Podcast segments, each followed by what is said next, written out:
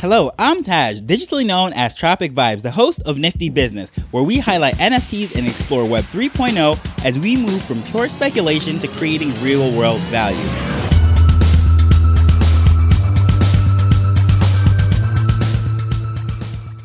Have you ever seen one of those massive leather wallets that makes the carrier look like they're carrying a massive brick in their back pocket? How about one of those ladies' wallets? That, in many cases, they're pretty ridiculous as well.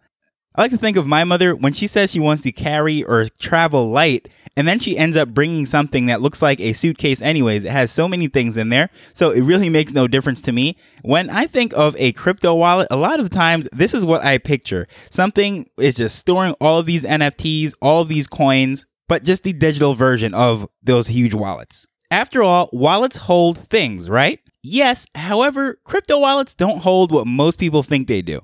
Today, we're going to break down some myths about crypto slash NFT wallets. They're really the same thing, but some people say NFT wallets, other people say crypto wallets, and we're going to discuss the different types. I'll start by saying your NFT, your cryptos, such as Bitcoin, Ethereum, or I should say Ether, Sol, Tezos, Wax, or whatever coin that you want to hold, they're actually not in your wallet. And before you panic, let's just define what a wallet is, these crypto wallets, anyways. In the simplest terms that I could possibly think of, a crypto wallet is simply software, and it holds your private and public keys. And if you're not familiar with this term, the public key is usually that address that you share with everyone when they want to send you an NFT or when there is a contest or when you're logging into a website or you see on the top of OpenSea or whichever platform that you're on. Normally, that public key is very visible, easy to be displayed and shared, copied and pasted and sent. However, the private key is the thing that everyone says do not share that with anyone. And the job of the crypto wallet is to hold those two things. But if you're not really familiar with the whole concept, let me break down, give you the best analogy that I could possibly think of. It is a PayPal account. If you're someone who uses PayPal, your email address is the simplest way. You can also use your phone number, so whichever one you prefer that is something that you can give out. It is pretty publicly available. And that is what is associated with that particular PayPal account. However, the private key is like the password to that account. So when you go to paypal.com and you're getting ready to log in, whether you're using your phone number or your email address, it does no one any good unless they have your password. They can log into that account. That way they can make transactions, purchases, send it to friends or whatever it might be. And that's just like having the public and private key. But if you're not someone who's familiar with using PayPal, it's been around since the 90s. However, a lot of people still don't use it. If you're really old school, that would be like a check. So on the bottom of a check actually has your bank account number publicly available. It's printed on the bottom of every check, has your routing number and your bank account number. However, knowing that information is not much good without the signature. So the private key is like that signature that you put on the bottom of the check that makes it worth something or spendable. So if you give out your private key, that's like signing a whole bunch of blank checks and just leaving them all over the place for anyone to spend. Or if you're a little bit more modern, not so much in the checks, maybe you're into the debit card or credit card. Granted, you don't necessarily plaster this everywhere or give it out, but when you do go to a website or you go to a store, it is very easily available to whoever is scanning it or using it and can put it into the system or whatever it might be, making an order over the phone. So that is like your public key. However, the private key is like that PIN number or password to get into that account, just like the PayPal. In order to access all of that, make changes to the account, send funds, withdraw it at the ATM, you're going to need additional access. And that's why they tell you not to share that with anyone, do not keep it in your purse or with the card. And it's really the same concept. So, next is to really understand the different types of wallet. And there's really three they're custodial wallets, hot wallets, and cold wallets. A custodial wallet is really a hot wallet. However, it is held at usually an exchange or somewhere that has the private and public keys for you. Normally, how you access this is by signing in, whether it be by email, a phone number, or a username. You don't have to worry about those long strings of keys or understanding all the structures or what needs to be copied and pasted because they handle that information. And the most common place to find this is at the exchange. If you're buying your crypto from Coinbase, Binance, Kraken, FTX, crypto.com, any of those major exchanges, that is a custodial wallet because when you fund it with from your bank account, your credit card or your debit card, whatever the fiat currency or another crypto is coming from, and it goes onto their exchange, they hold both the private and public key. You never see that. And how you access it, you just simply log in. And in truth, a custodial wallet gives that organization the full permission to use that funds. So that is how these funds are locked down. They're able to be seized, sort of like a frozen bank account. And sure, you can assume that this is a reputable organization. However, if something happens, such as a war, as we saw with Russia versus Ukraine, the exchange can lock up those funds. So the pros of it is you don't have to worry about all the technical details. It is very easy. You just log into it just like a bank account or email address, anything that we're already used to.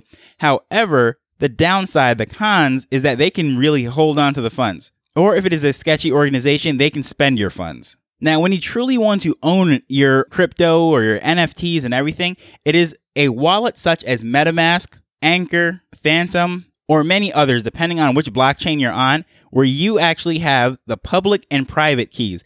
No other individual or third party knows that information but you. And this usually comes in the form of either a browser extension or software that goes on your computer. And we call it a hot wallet because it is always connected to the internet. The pros of this is that it is much more secure. You're the one who actually holds those keys, so those funds cannot be seized, they cannot be locked down or taken from you, unless, of course, you give out your private key. However, the cons is that it is always connected to the internet. Therefore, it could be subject to a virus or some sort of malicious attack, or if someone has access to your device, in theory, they can get into your wallet. And compared to a custodial wallet, if you have any kind of technical issues, like you forget a password or anything like that, well, there's no customer service to call. There is no one that can reset your password or let you back in.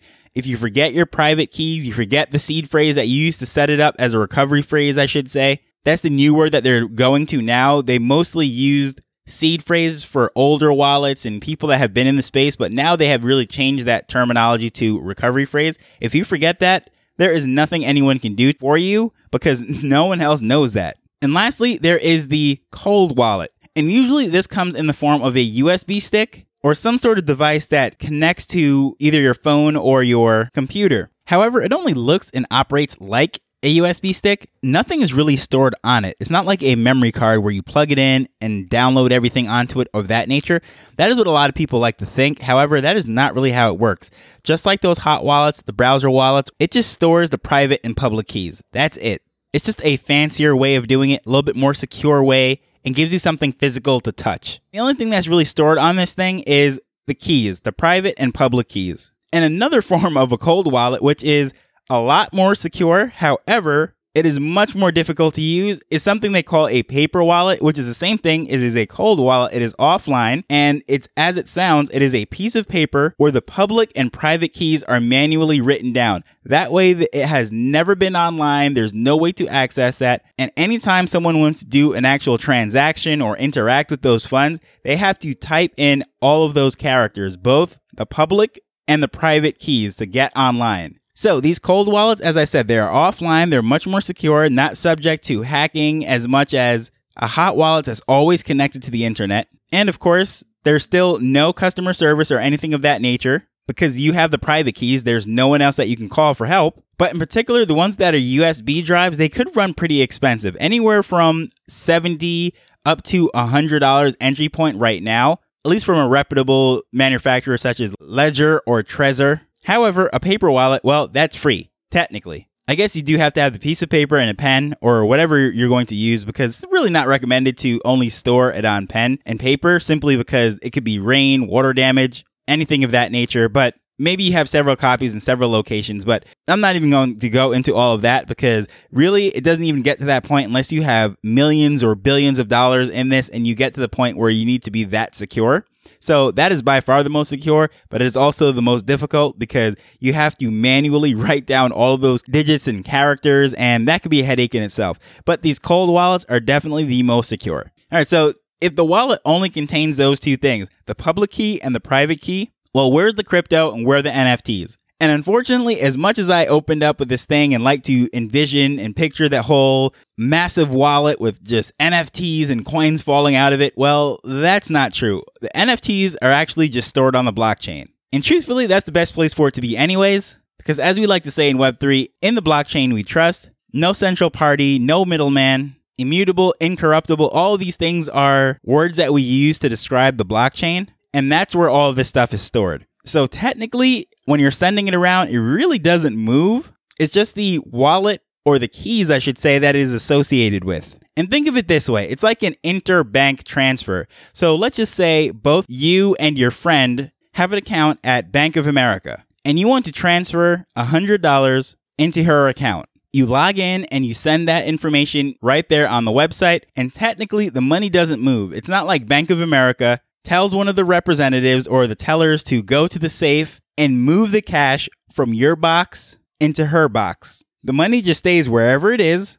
However, it is now associated with her account instead of your account. I hope that's a clear illustration. It may not be 100% perfect, but it gets the job done. So I guess the question is do you own it? Is it yours? Well, pretty much in every one of these cases, technically it is yours. However, as I explained, the custodial wallet, since they have the keys, we like to say if you don't have the keys, it's not yours. But in the case of the hot wallet and the two cold wallets, well, yeah, you're in full control of that ownership of whatever property it is. It just happens to be stored on the blockchain and it doesn't move from there. So, why do they even use the term wallet if it's not technically storing all of the things? I personally think this is just my theory. This is not like some uh, uh, scholarly research or anything. I just think that it is a great way to envision and associate all of this stuff as far as digital ownership, just as we have the idea of a wallet as that is your private ownership. So I think the word wallet just pictures all of that. So, just as I opened up speaking about the wallet with the coins and things falling out,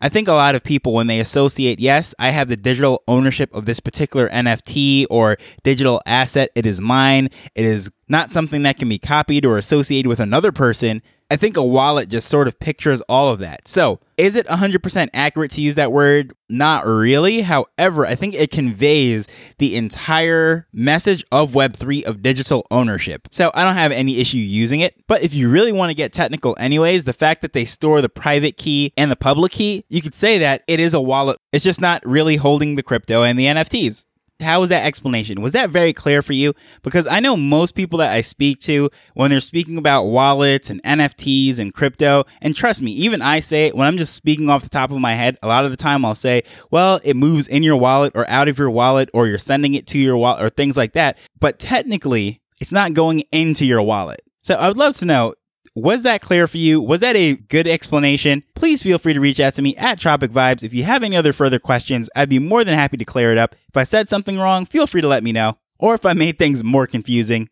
it would be greatly appreciated. Any feedback is welcome. But as usual, I want to thank you for taking the time for listening to this as we're learning and building Web3 together. So until the next time, later. The Nifty Business Arrow is not investment advice. It provides insights and information within the space. As with anything, please do your own research before making a decision whether you're making an investment or a purchase.